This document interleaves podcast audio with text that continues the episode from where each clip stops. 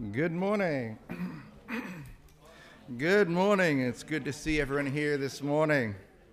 And uh, we're just talking about the fact that the, uh, the, the days of warmth are, are slowly coming to an end. But, uh, but it's good to be here in the house of the Lord and we can fellowship here. And uh, it's a wonderful, a wonderful thing. I just want to welcome everyone here this morning. And uh, I see we have all the periphery all filled up. We got a few, few seats down here. I didn't know if I had said or done something, but uh, what's that? If you could, I would feel better. uh, uh, we have a couple of announcements uh, that need to be made this morning. I would like to just uh, mention that uh, as um, as if you watch the news, you know that we still, oh, this is our public service announcement. Uh, you all know that there's still a ton of COVID going around, and whether you're here or whether you're uh, outside of the church or going to work or whatever, I would just say, just say, uh, be safe and uh, and thoughtful of others, and uh, and that's that about that. Uh, supper, spaghetti supper tonight at uh, 6 p.m.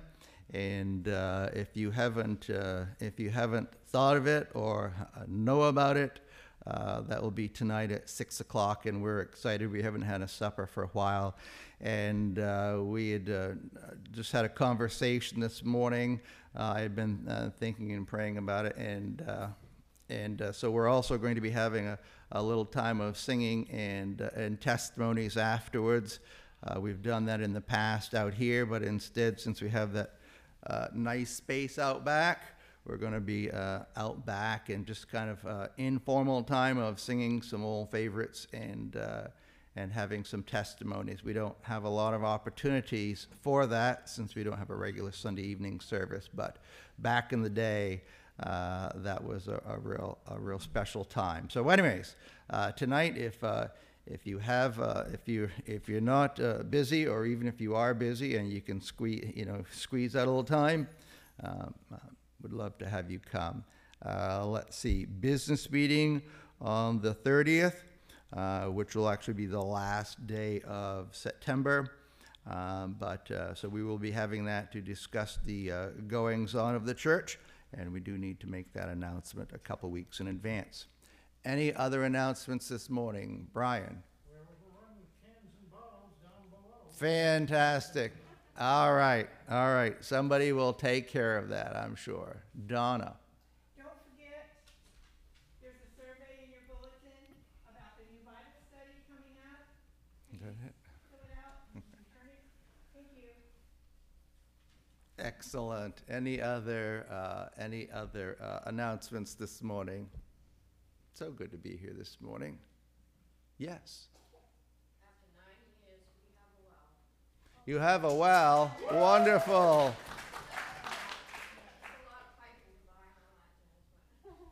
Yeah, yeah. Well, that's a, that's something to be after not having water for two or three days. When the electricity goes out or whatever, we all could appreciate water. So, so well, yeah, you don't have to go to the brook anymore or whatever. Amen. Amen. Praise the Lord. That's right. Pump. All right. Well, let's go to the Lord in prayer this morning. And dear Lord and Heavenly Father, we are so thankful that we can be in your house today and, and we look around and, and uh, we see places where uh, there are usually people. And, uh, and for uh, one reason or another, we have some that are not here this morning and uh, we don't know the reasons behind all of them, but you do. And we, we thank you that you are the God of creation and you know our thoughts before we even think them. And you know when we're going through difficulties and when, uh, when, when life seems to beat up on us. And uh, so we pray that you would uh, watch over those that are not able to be here this morning uh, through whatever situation they're in, and that you would uh, bring them back to us safely. We pray that you just watch over each one that is here today, and as we are praying, as we go through difficulties of life, and, and trials and tribulations. We just thank you for watching over us and protecting each one of us and bringing us through those difficulties. We pray that through those trials that we would be made stronger in our faith. We pray that you'd watch over our service this morning. We pray that you would, your Holy Spirit would speak through Ian this morning and that everything that we say and do would be honoring and glorifying to you. In Jesus' name we pray. Amen. Amen.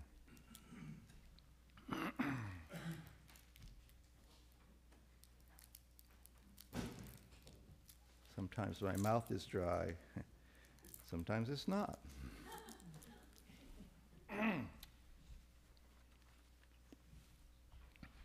there. Our scripture reading this morning is found in Psalm 116. If you'd like to turn there and follow along, Psalm 116.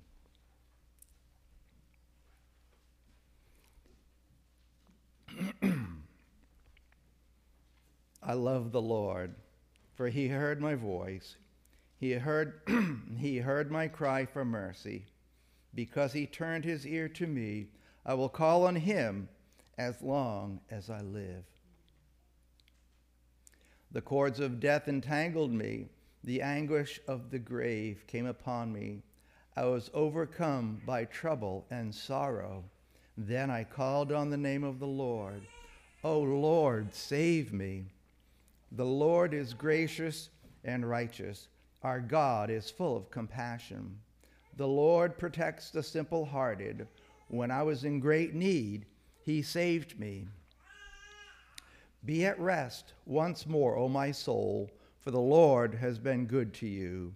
For you, O Lord, have delivered my soul from death, my eyes from tears, my feet from stumbling, that I may walk before the Lord in the land of the living. I believed, therefore I said, I am greatly afflicted. And in my dismay I said, All men are liars. How can I repay, how can I repay the Lord? for all his goodness to me. I will lift up the cup of salvation and call on the name of the Lord. I will fulfill my vows to the Lord in the presence of all his people. Precious, precious in the sight of the Lord is the death of his saints. O Lord, truly I am your servant. I am your servant, the son of your maidservant. You have freed me from my chains. I will sacrifice a thank offering to you and call on the name of the Lord. I will fulfill my vows to the Lord in the presence of all his people, in the courts of the house of the Lord, in your presence, in your midst, O Jerusalem. Praise the Lord. And may the Lord bless the reading of his word today.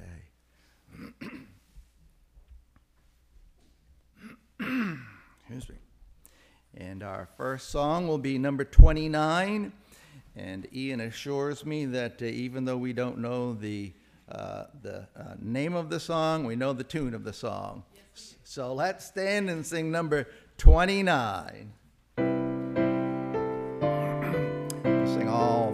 Verses. Mm-hmm.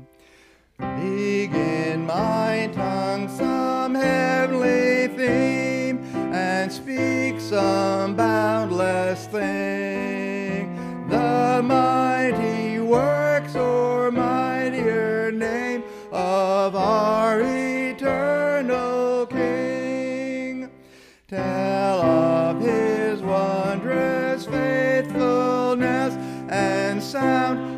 power abroad. Sing the sweet promise of his grace, the love and truth of God.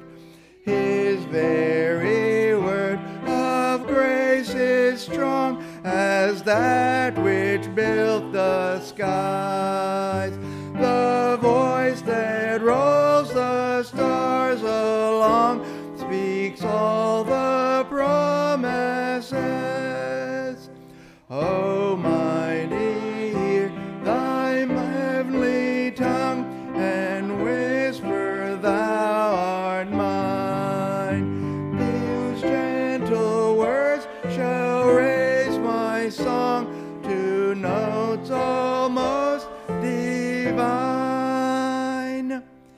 May be seated. Thank you. that one's a little higher. And uh, would the ushers come forward for the uh, morning offering, please? And if you have any uh, prayer requests, if you'd like to just uh, put them in the offering plate as it comes by.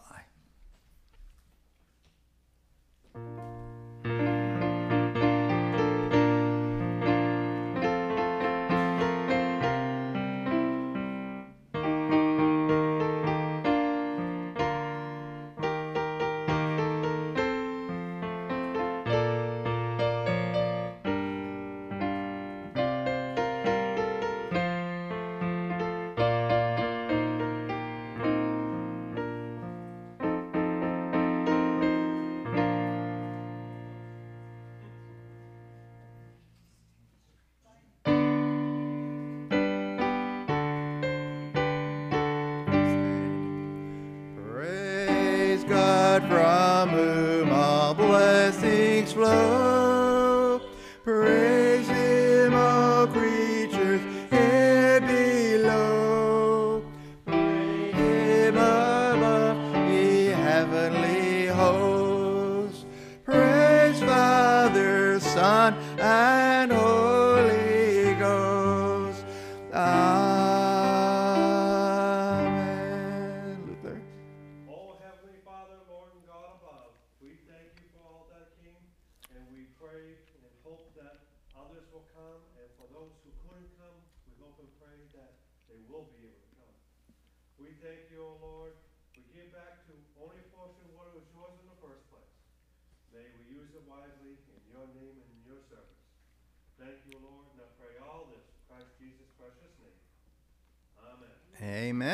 You would remain standing, and we'll turn to number seven in the green book in your uh, in the pew in front of you. Number seven.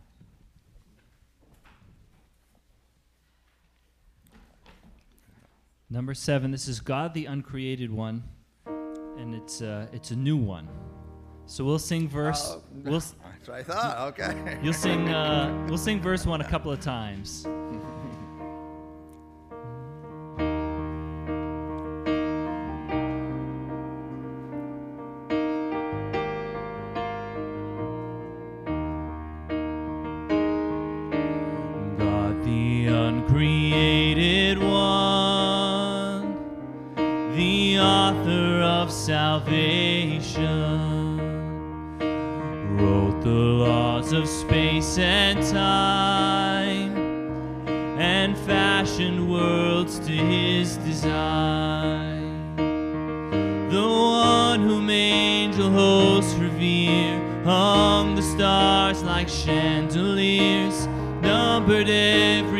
Grain of sand, knows the heart of every man. He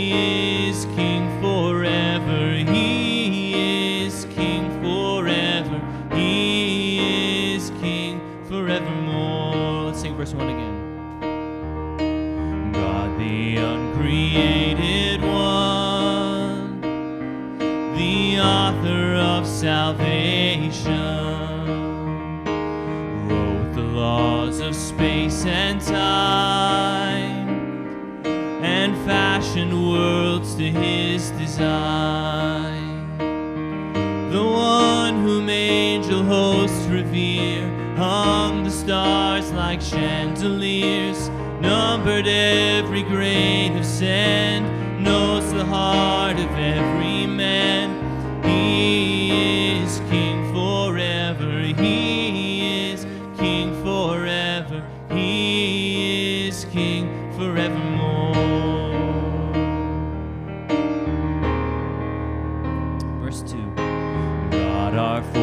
fortress and our strength, the rock on which we can depend, matchless in his majesty,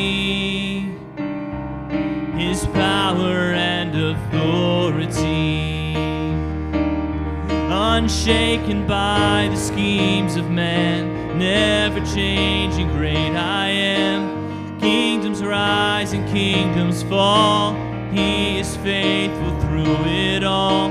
Crown him king forever. Crown him king forever. Crown him king forevermore.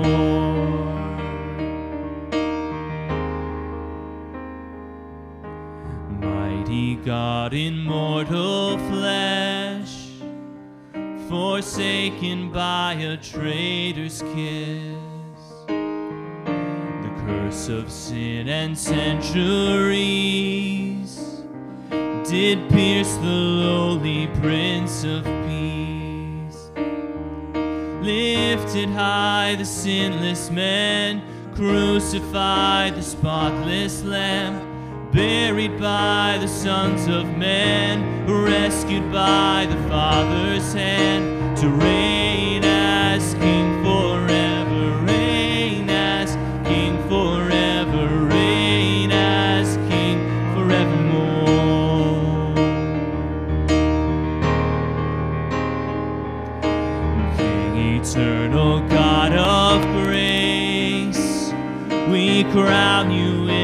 highest praise. Heaven shouts and saints adore your holy, holy, holy Lord. What joy in everlasting life! All is love and faith is sight. Justice rolls and praises rise at the name of Jesus Christ,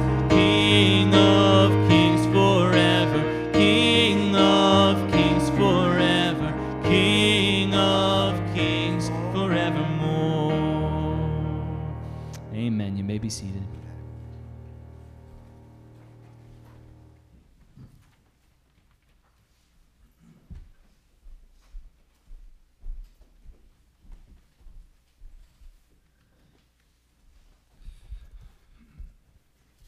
Good singing. I'm, I'm always impressed by how fast you guys pick up on new songs. That sounded great. Thank you, Dean. Well, what would we do without you? We're going to take some time now to, uh, to go to the Lord in prayer. Got a few prayer cards in the offering. Uh, any other requests, praises, thanksgivings? Yeah, Brian. prayer for the congregation. We have a problem, which I'm not gonna talk about, but I pray, and maybe we got more than one problem. I think we got a lot of problems, Brian. I, I don't know everything, but let's just pray that the Lord would deal with the matter in the right way, and things would be done as He would will. Okay, we'll we'll pray a general prayer for our congregation. Other requests, praises, thanksgivings, Matt. I have some uh, upcoming substantial life work decisions to make, so wisdom. Okay, wisdom for Matt as he's making decisions about life and work and where to go next. Anita. You may have a card, but Stevie Matheson died this week. He was my cousin. Okay. Pray for the family. They're devastated. Mm. Yeah, we'll pray for Steve Matheson's family. A, a, an accident this past week, out of the blue. So we'll we'll pray for them. Amanda. Um, I have to praise, this last week, my boyfriend's dad, David, um, got LifeFlight down to Portland for nine percent blockage in his heart. And they were able to clear that out and take care of the pneumonia he had as well. And he's home now. Wonderful. Wow.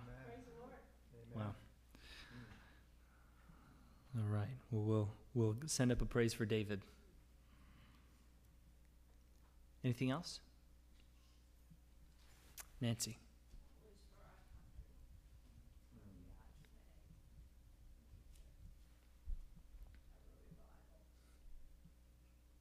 All right. We'll pray for our country.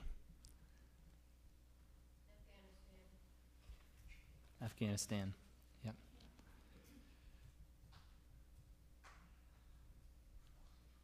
Anyone else? Connie Dyer? Okay. We'll pray for Connie. Let's go to the Lord in prayer.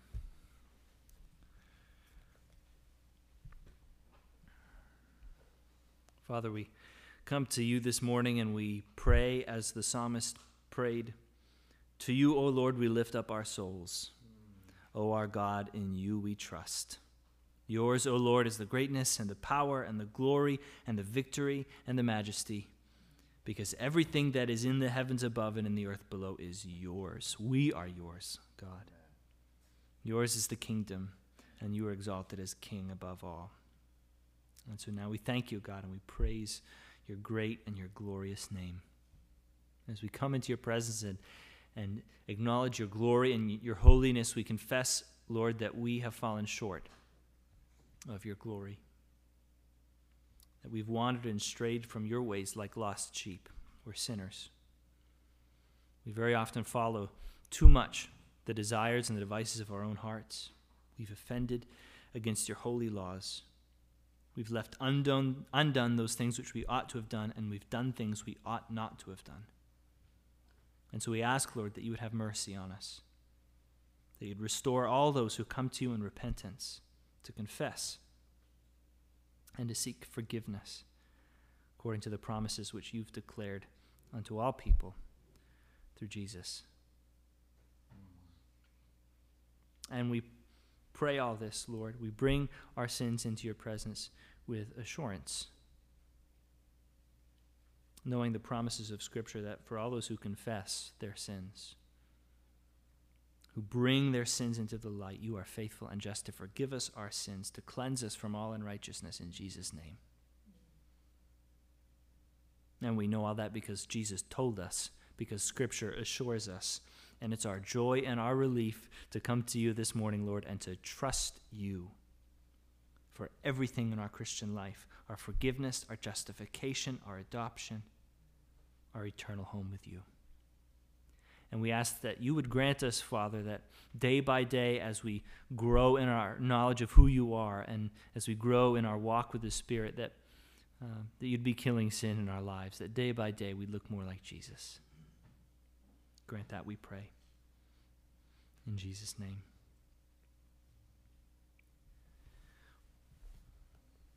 We come to you this morning, Lord, with, with uh, much to be thankful for, many reasons to praise you, and also many needs to bring before you. Uh, we lift up uh, the Matheson family, Lord. What a shock uh, that must be for them. Uh, and for, for all those who knew Steve and loved Steve, we pray for Anita and Alvin as they mourn. We pray for Steve's immediate family as well, for his, uh, his wife Cherie. Pray that you'd comfort those who mourn as you promise you will. We lift up uh, Alvin's friend in, in Auburn who has cancer, Dick Pines. Uh, we pray that you'd bring healing to his body. I don't know the state of his soul, Lord, but I pray that you'd be using this trial to bring him closer to Jesus.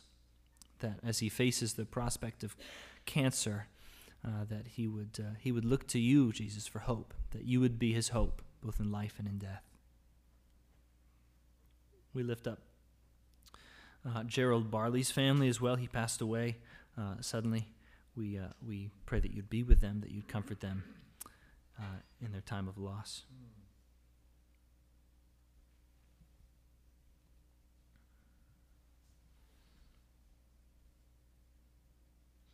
Lord, we lift up uh, uh, Matt Wilson. We thank you for him and for his family. Pray that you'd continue to, to heal their family uh, as they mourn, and uh, pray that you'd give Matt guidance as he's seeking what's next in, in terms of his work life. That you'd give him guidance and clarity, that uh, you'd give him wisdom as well, that he'd be able to see clear steps, next steps in the next months and weeks.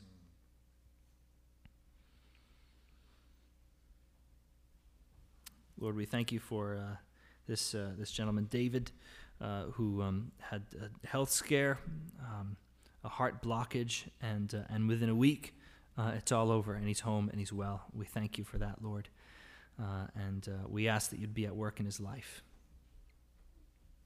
We lift up our country, Lord, as Nancy has asked for us to do. We we know that you encourage us through the Apostle Paul to lift up prayers for all those who are in high places, kings and emperors and uh, that we would be able to live peaceful and quiet lives, uh, so that uh, your gospel would be able to go forth unhin- unhindered.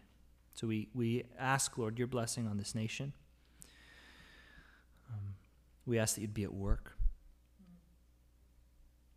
Uh, there's, there's much, Lord, that we could talk about in terms of what, what's wrong with, with our nation and with this world. Uh, and we know the ultimate answer is only through you. And so we ask, Lord, that in the coming years and months, whatever may come, that you'd equip the, the Christians, the churches of this nation, uh, to be bold and steadfast in our witness to the gospel of Jesus Christ. And that you, Father, would bless us with the presence and the power of your Spirit, that many would come to know you and find healing for their deepest wounds at the cross.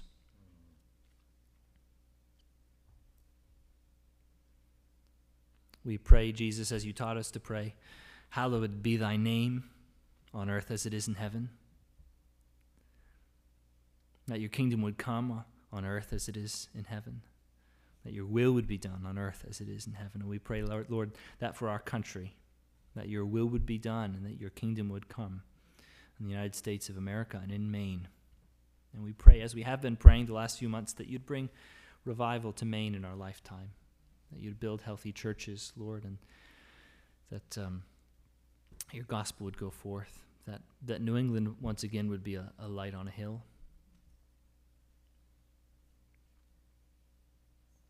Finally, we pray for our congregation. We pray for this church body. Um, thank you, Lord, for the witness, consistent witness that this church has been in Liberty for so many years. We pray that you'd continue that legacy among us. Uh, Lord, we, we pray for revival even, uh, even in our own midst. Pray that you'd be at work in our hearts. We know that uh, that's where revival begins, real revival. Uh, it's the new birth, it's spiritual life by your Spirit. And so we ask that you'd bring that among us. Pray that we'd be walking in obedience to you, Lord, that we wouldn't stifle your Spirit, but that we'd walk uh, in confession and repentance, that you'd be um, teaching us to mortify sin, that you'd be giving us new life and joy in your spirit. We pray, Lord, that you'd bring many people to faith in the coming days and weeks as a result of the ministry of this church and of the Christians that are here. Pray that you'd help us, Lord, as we um, uh, as we live in community. I thank you for the supper that's going to happen tonight. Pray that you'd, that you'd grant that it'd be a sweet time of fellowship. Um, and uh, I pray, Lord, that we'd be more than just a social club, but that we'd be genuinely invi- involved in one another's lives, caring for one another in our times of need, and also caring for one another in our own spiritual lives. Lord, we know we all, we've all got blind spots. We're, we're all part of the body, but not all of us are ears, not all of us are noses, not all of us are big toes. So we ask, Lord, that you'd, um, you'd help us to walk in community that, that way, that we'd bear with one another, with one another's weaknesses, and that uh, you'd be building us up uh, into the body of Christ, that we'd attain maturity. Thank you for your presence among us this morning. We, we're excited for what you're going to do. Uh, we ask that you would be at work, Father. We pray all this in Jesus' name. Amen. Oh, yes. Yeah, that's right. I should have written that down. Let's pray. Um, Father, we, uh, we thank you for our sister Allison, who's not able to be with us this morning. We pray that you grant her rest um, as she's been caring for her sister in this past week. We pray for Andrea, who, as far as I know, is, is back in the hospital, um, sent uh, via ambulance because she fell this morning. So we pray for Andrea. Pray that you'd bring healing to her body. And that you'd, Lord, that you'd comfort her soul with the good news of Jesus. That she'd cast herself on you in repentance and faith. And we pray all this in Jesus' name.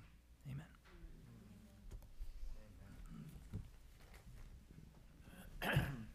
Our final song before the message is 337 Nothing But the Blood. What can wash away my sin? Nothing but the blood of Jesus. Let's stand and sing 337. We'll sing the first and the last verses.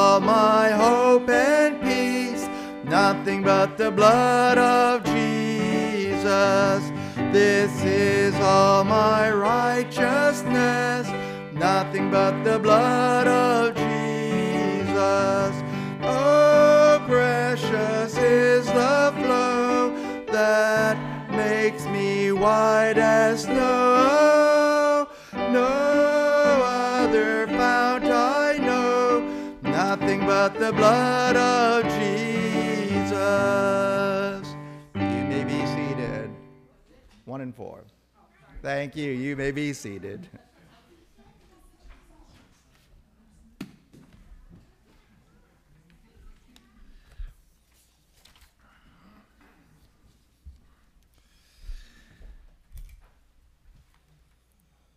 Most of you are probably familiar with one of the great scenes from the Old Testament scriptures with King David before the ark.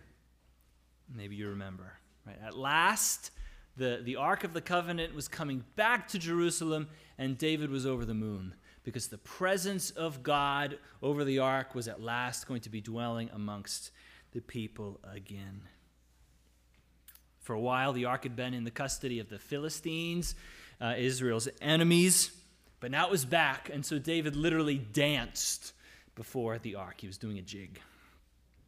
God was coming near, so D- David hurled himself into the street, twirling himself in abandon in a most embarrassing dance.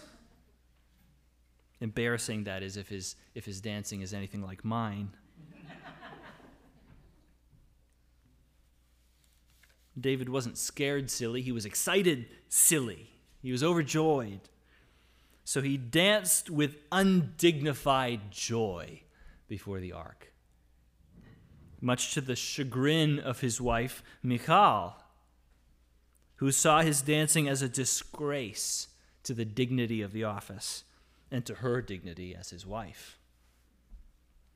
To Michal, David's joyful worship of God was embarrassingly extravagant. Embarrassingly extravagant. Who was right? Was David's dance appropriate? You bet. The ark was back. God was coming near. What else could be more fitting than for the king to throw a party in the street and dance? But Michal missed it because sacrificial devotion to God is often despised or misunderstood.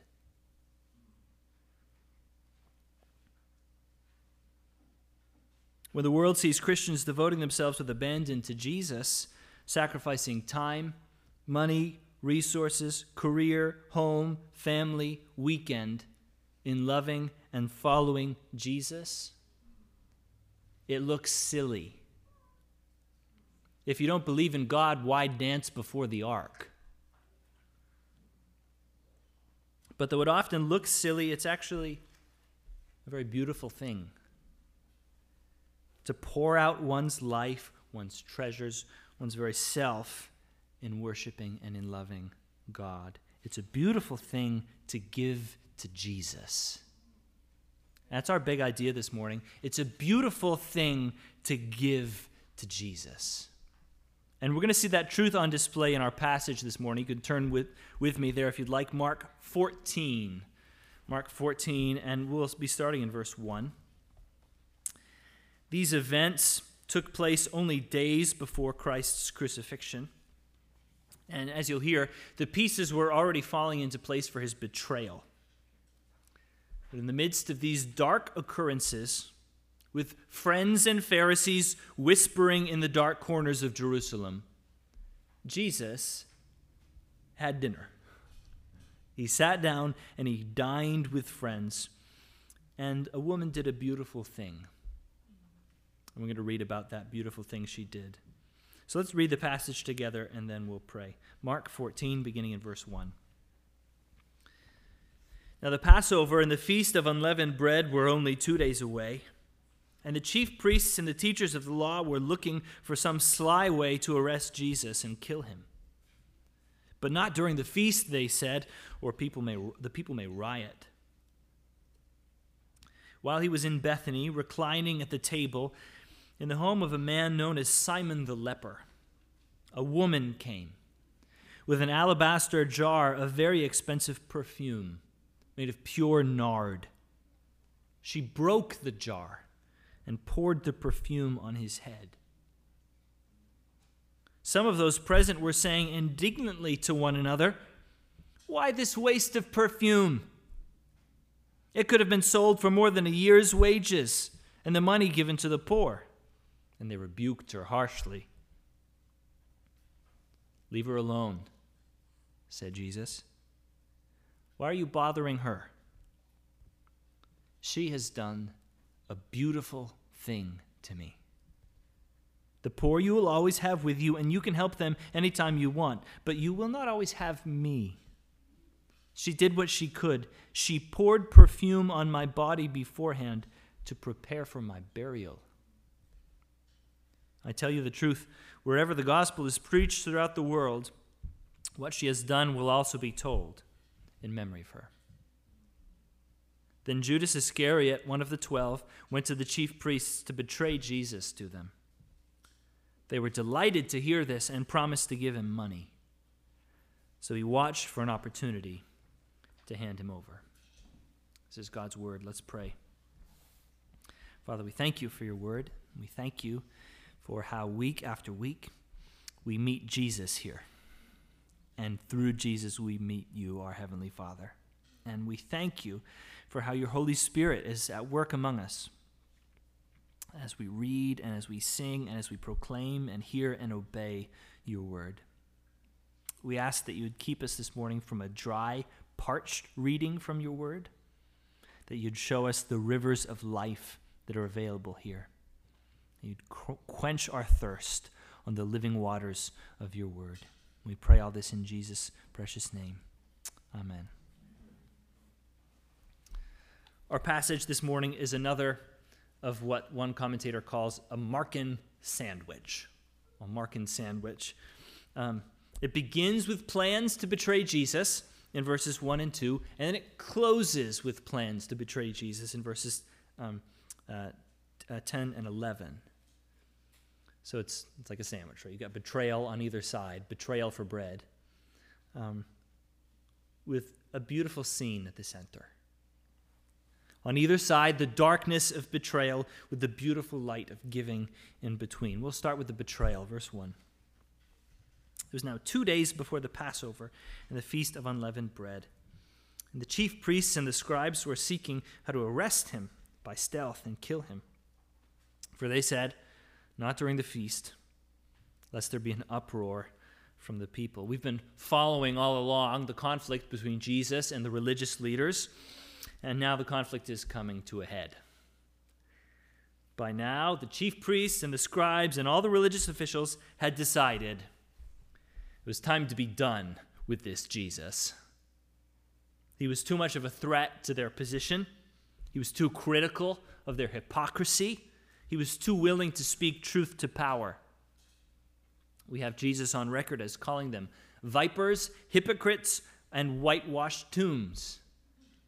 He said that when they taught, they made their students twice as much children of hell as themselves. On one other occasion, he actually called them children of Satan. So, they had a bone to pick with Jesus. And their latest attempts to trip him up in front of the people had, been, had backfired. Instead of making Jesus look like a fool, Jesus had turned around the situation and made the religious leaders to look the fool. And all the people loved him and listened to him all the more. So here we see that the scribes and priests had decided more drastic action would have to be taken. More than words would have to be used to bring Jesus down. The chief priests and the scribes were seeking how to arrest him by stealth and kill him. But they weren't stupid about it, verse 2, for they said, Not during the feast, lest there be an uproar from the people. During the feast of the Passover, there's thousands of Jews visiting Jerusalem. All of the high feasts were like this. Jerusalem would swell with pilgrims from all over uh, Judea and Samaria coming to the temple. And the priests worried that if they killed Jesus during the feast and there is a great public outcry, that they wouldn't actually be able to contain the riots afterwards. The streets are so filled with people. So we're told their original plan was to wait until after Passover. But they were determined Jesus would have to be arrested and killed. So those are the storm clouds gathering. Right? The scene has been set. And Jesus, fully aware that all of this is coming, right? He's been predicting it for chapters, goes to dinner. In Bethany, outside of Jerusalem, he's reclining at table with his friends. It's worth noting in verse 3 that Jesus dined in the house of Simon the leper. Simon the leper. We've talked about leprosy before. It's a skin disease, it's highly stigmatized at the time. No self respecting Jew would even dare to get near a leper. Um, social distancing was strictly enforced with the lepers, let alone to dine in their houses. Now, it's likely here that Simon was a former leper who is still known as Simon the leper. Um, the likeliest case is that Jesus had probably healed Simon at some point. We know Jesus healed a number of lepers. And that probably what Simon is doing here is he's welcoming Jesus into his home as a thank you for all of his help. We don't know that for sure. Regardless of the exact circumstances, what we have here is another example of Jesus' example to love people who, whom his culture despised. Lepers, even former lepers, were off limits. They're people to be avoided, but not for Jesus. He went out of his way at every turn during his ministry, even in these final weeks before his crucifixion, to love the marginalized, the poor, the sick, the outcasts. So we can be reminded Jesus loves sinners. Right? No matter our past, no matter our background, no matter our reputation, no matter what, Jesus dined with lepers, he'll dine with us. And while dining at this leper's table, something really startling happened. Verse 3. While he was at Bethany in the house of Simon the leper, as he was reclining at table, a woman came. A woman came. The Apostle John, in John 12, recorded that this woman was none other than Mary, sister of Martha, sister of Lazarus. Mark doesn't record her name here, which actually makes sense because Mark hasn't mentioned Mary or Martha or Lazarus up till this point. The readers of Mark's gospel wouldn't have it wouldn't have rung any bells, so Mark doesn't mention her. Mark obviously thought that the important thing in this passage was not who Mary was, but what Mary did. So, what did she do? First, she approaches the table. In that culture, it would have been improper to have a woman interrupt the men as they were eating at table. But Mary did. She comes up to the table, and what she did next would only have been more shocking. A woman came with an alabaster flask of ointment of pure nard, very costly, and she broke the flask and poured it over his head. Nard was a plant uh, a plant derived oil that was often used in perfumes in the Roman Empire. And the plant that it's derived from only grows in the Himalayas. This, is, this would have been an imported product, shipped hundreds and thousands of miles. It would have been very costly. Later, the, later, the disciples remark that it could have been sold for more than 300 denarii, which today would be something like thirty or forty thousand dollars. It's approximately a, a year's wages for a worker, 300 denarii.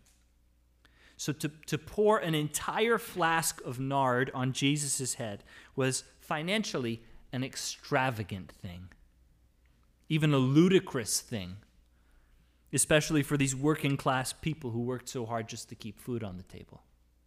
It's extravagant.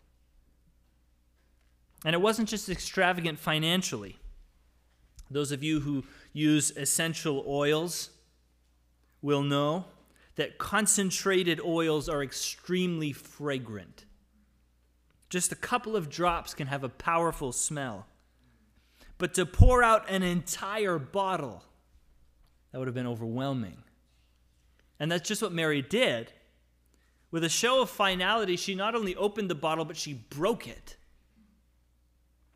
and poured all of it out on Jesus. In a moment, the whole house would have filled with the aroma of this extravagant gift. Would have been overwhelming.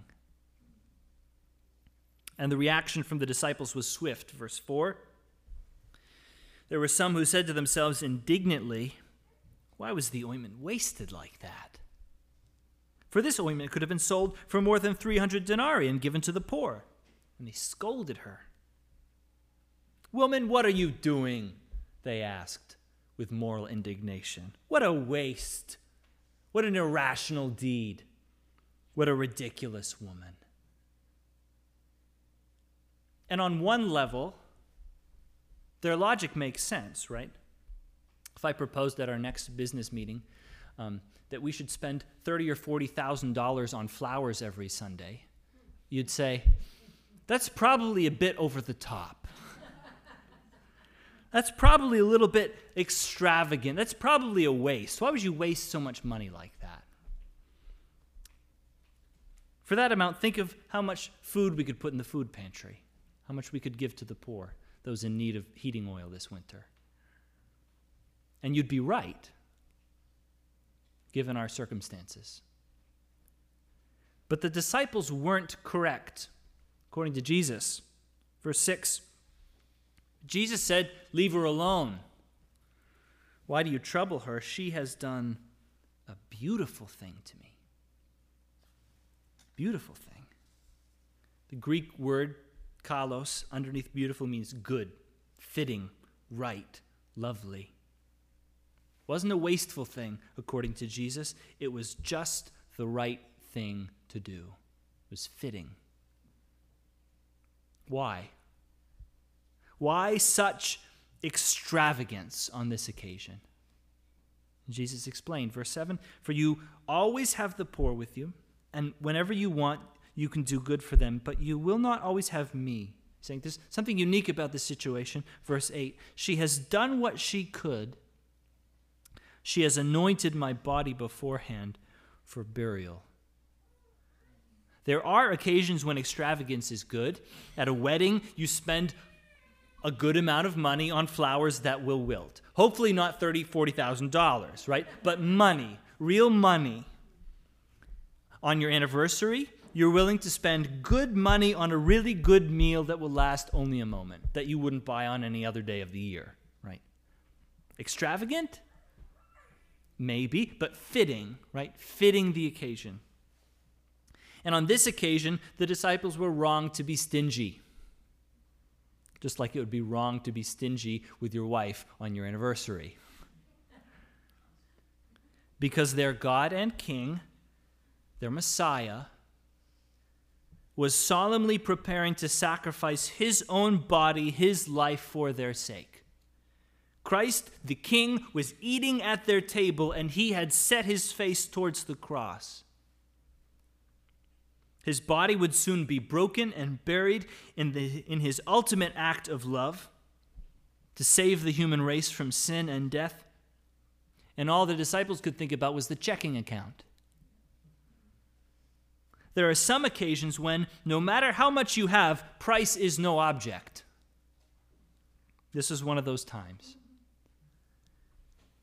Little did the disciples understand all that Jesus was preparing to do. Little did they understand that Jesus was about to undertake the most momentous action to occur, not only in their lifetimes, but in all the history of the world up till that point. But they didn't get it, which is a pattern we've seen before from them. You may remember Mark 9, verse 31. He was teaching his disciples, saying to them, Get this through your heads. The Son of Man is going to be delivered into the hands of men, and they will kill him. And when he is killed, after three days, he will rise. But they did not understand the saying. They didn't get it yet, what Jesus had come to do. And they were afraid to ask him. They couldn't see what was happening. Mary could, somehow, apparently. Maybe she'd heard Jesus' teaching and understood it. Maybe she just had a sense that Jesus was preparing for something significant. She just felt it in the air. We don't know. We're not told what Mary was thinking. What we know is this she did a beautiful thing. Christ, the King, the Son of God, was about to die, to bear in his body the sins of the world. So Mary anointed him for his burial. She acknowledged the significance of what was to come. So she extravagantly poured out what must have been her most valuable possession.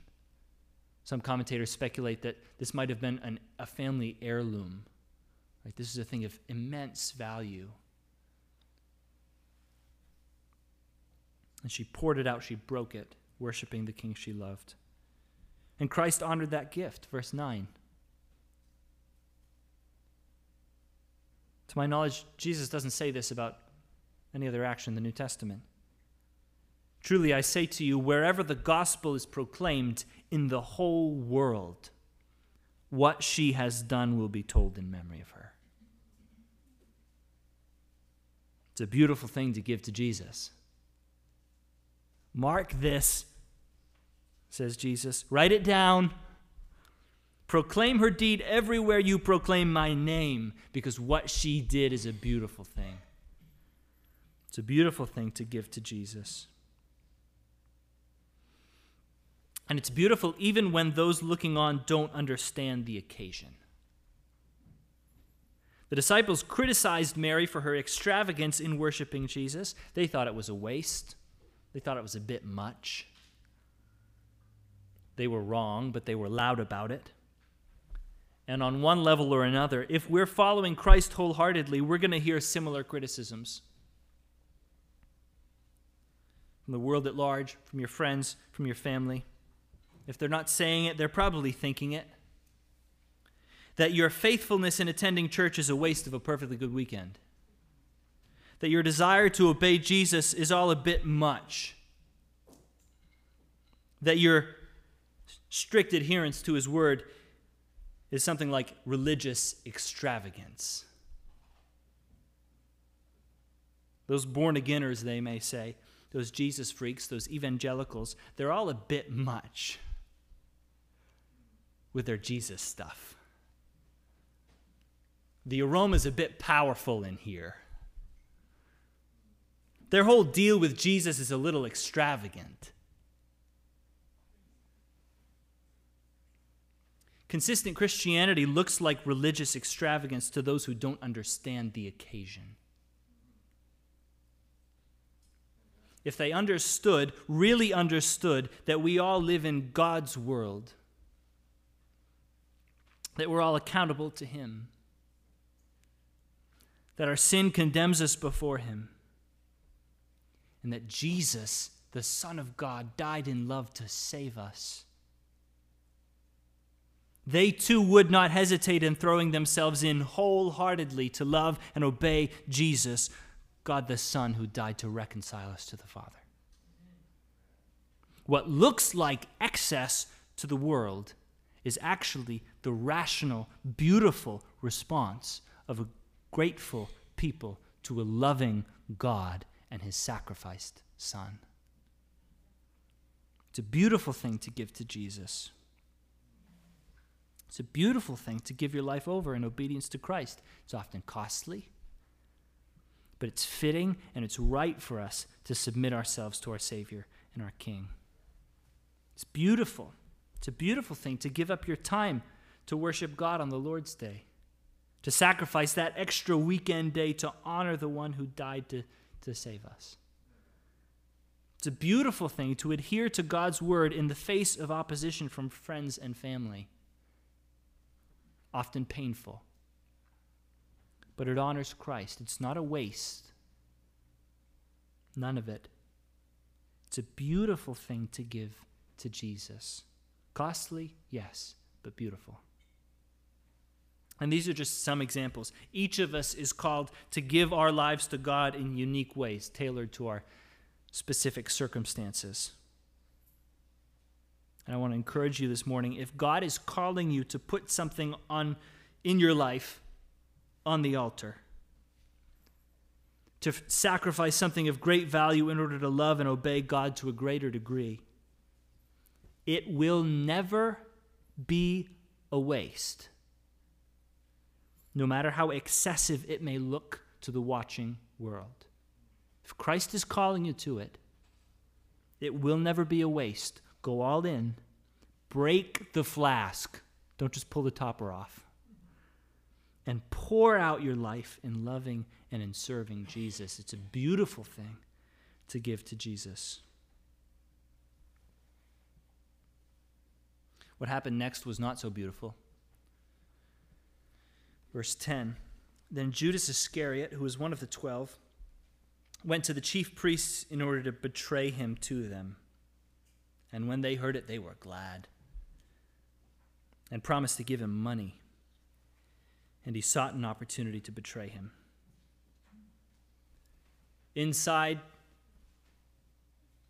that house glowing with lamplight, a woman did a beautiful thing. Slipping out the back door into the dark, Judas did an ugly thing, a deceptive thing, a selfish thing. The Apostle John's account of these events gives us a bit of insight into Judas's heart on this day, the day of his first betrayal of Jesus, the private betrayal. Later, he betrayed Jesus publicly with a kiss. I want you to listen for Judas's role in the complaint against Mary. Right? John, the Apostle John records this in John 12, starting in verse 4.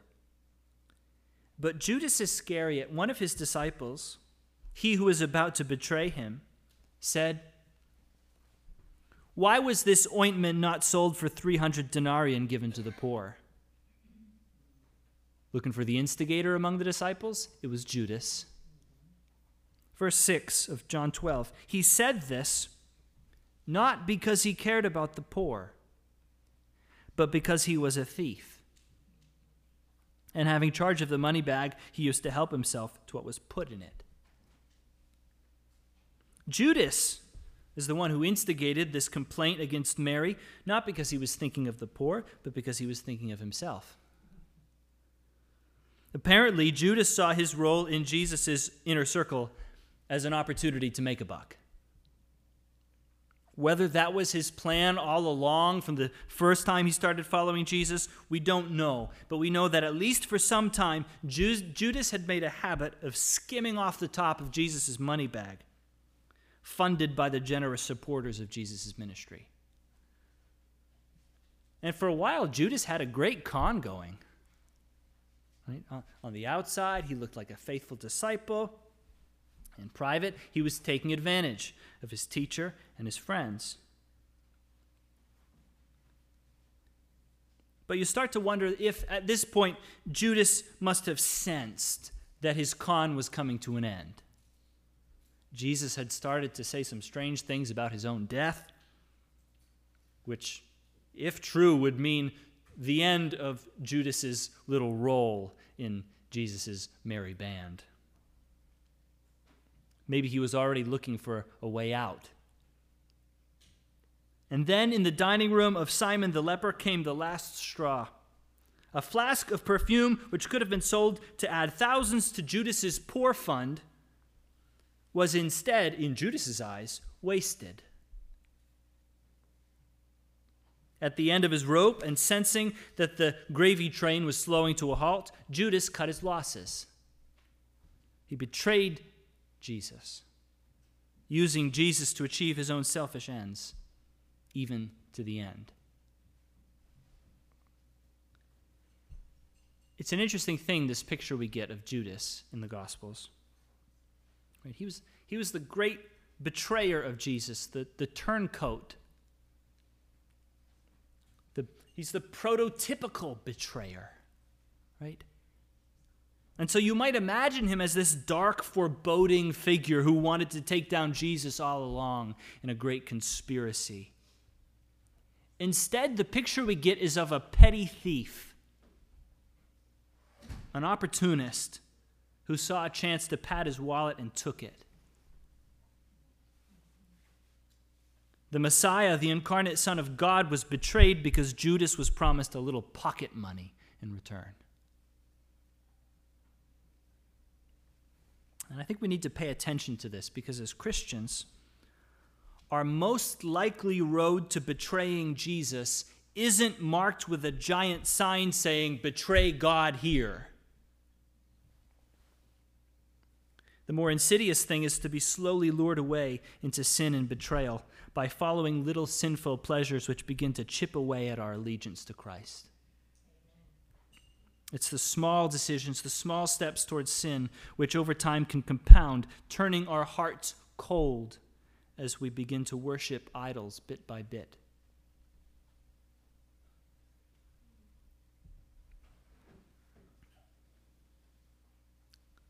Doesn't seem like Judas necessarily hated Jesus, he just loved money. Judas betrayed Jesus because he loved money more than Jesus. We ought to keep a watch on ourselves. Are we allowing our love of lesser things, of sinful things, to compete with our love for Jesus? Most people don't just one day up and decide to betray Jesus and throw out Christianity. Instead, it's a long string of small sinful decisions which lead our hearts over time to love sin more than Jesus. One of my professors from Bible college, who's been a pastor in Maine for decades, once shared that every time a young man comes to him telling him that he's leaving the faith, his first question is to ask how long they've been watching porn and sleeping with their girlfriend.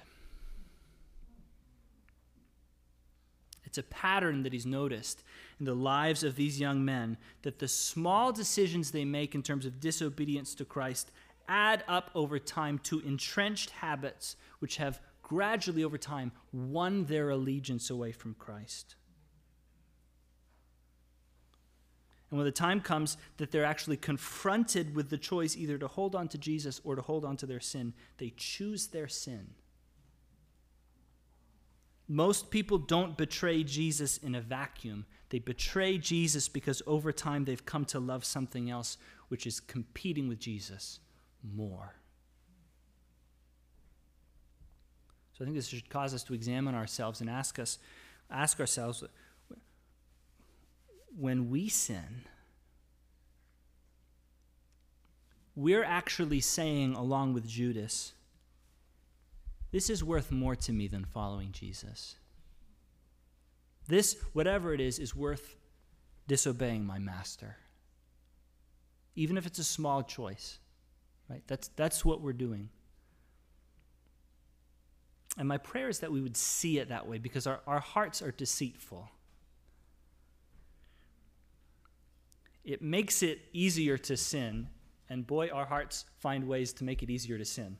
It makes it easier to sin if we can convince ourselves that in doing so, we're not really personally betraying Jesus. Right? But we are. In knowingly sinning, we say, Jesus, you are not worth what this is worth. Sin is betraying the king for a cheap bribe. When we sin, we're doing the same math Judas did and coming out with the same result. It's never worth it. The bribe is never as good as the God we betrayed to get it. The end of the Judas option is always regret. It's a beautiful thing to give to Jesus, but it's an ugly thing, a selfish thing, a far too easy thing to betray him. If you're caught in the Judas trap, it's not too late. Let go of whatever it is you're holding on to more tightly than Jesus. See it for what it is a cheap bribe, keeping you from the God you are made to love and to serve. Confess your sin to God. Confess your sin to a brother or a sister who can help you. Repent of it. Turn from it. Take concrete action not to live like that anymore. And then endeavor to live a beautiful life. Open your life to live like Mary, not like Judas. To pour your life out in loving and following and obeying Jesus, not in betraying him. Judas made some money, but he lost his soul. He was a shell of a man even before the day he hung himself. Mary really lived. Yes, she poured out her most valuable possession, but she never lost her soul. Which was the real waste? The nard poured out in honor of the king, or the life hollowed out by lesser pursuits? Let's pray. Father, we thank you for your word.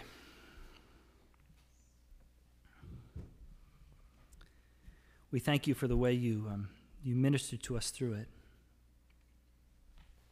Pray that we would catch the vision of a beautiful life, a life poured out in worship and of love of you, Jesus. And we really do have so, so many reasons to love you. You have been so good to us, especially in, in light of the weight of our sin, which is great. Our sins are many, but your mercy is so much more. We thank you for the forgiveness we've found in Christ, those of us who've called on your name.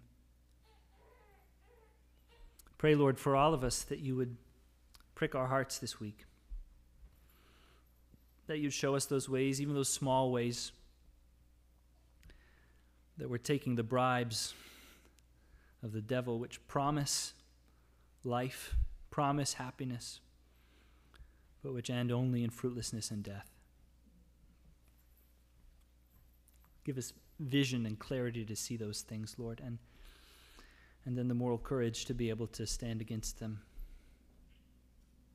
Give us the power by your Spirit to confess, to repent. It sounds easy, it's real hard. Help us, Lord, as we continue to learn that and to walk in your ways. I pray, Lord, that you'd fill this church with beautiful things, with lives poured out in service to our matchless Savior. We pray all this in Jesus' name. Amen.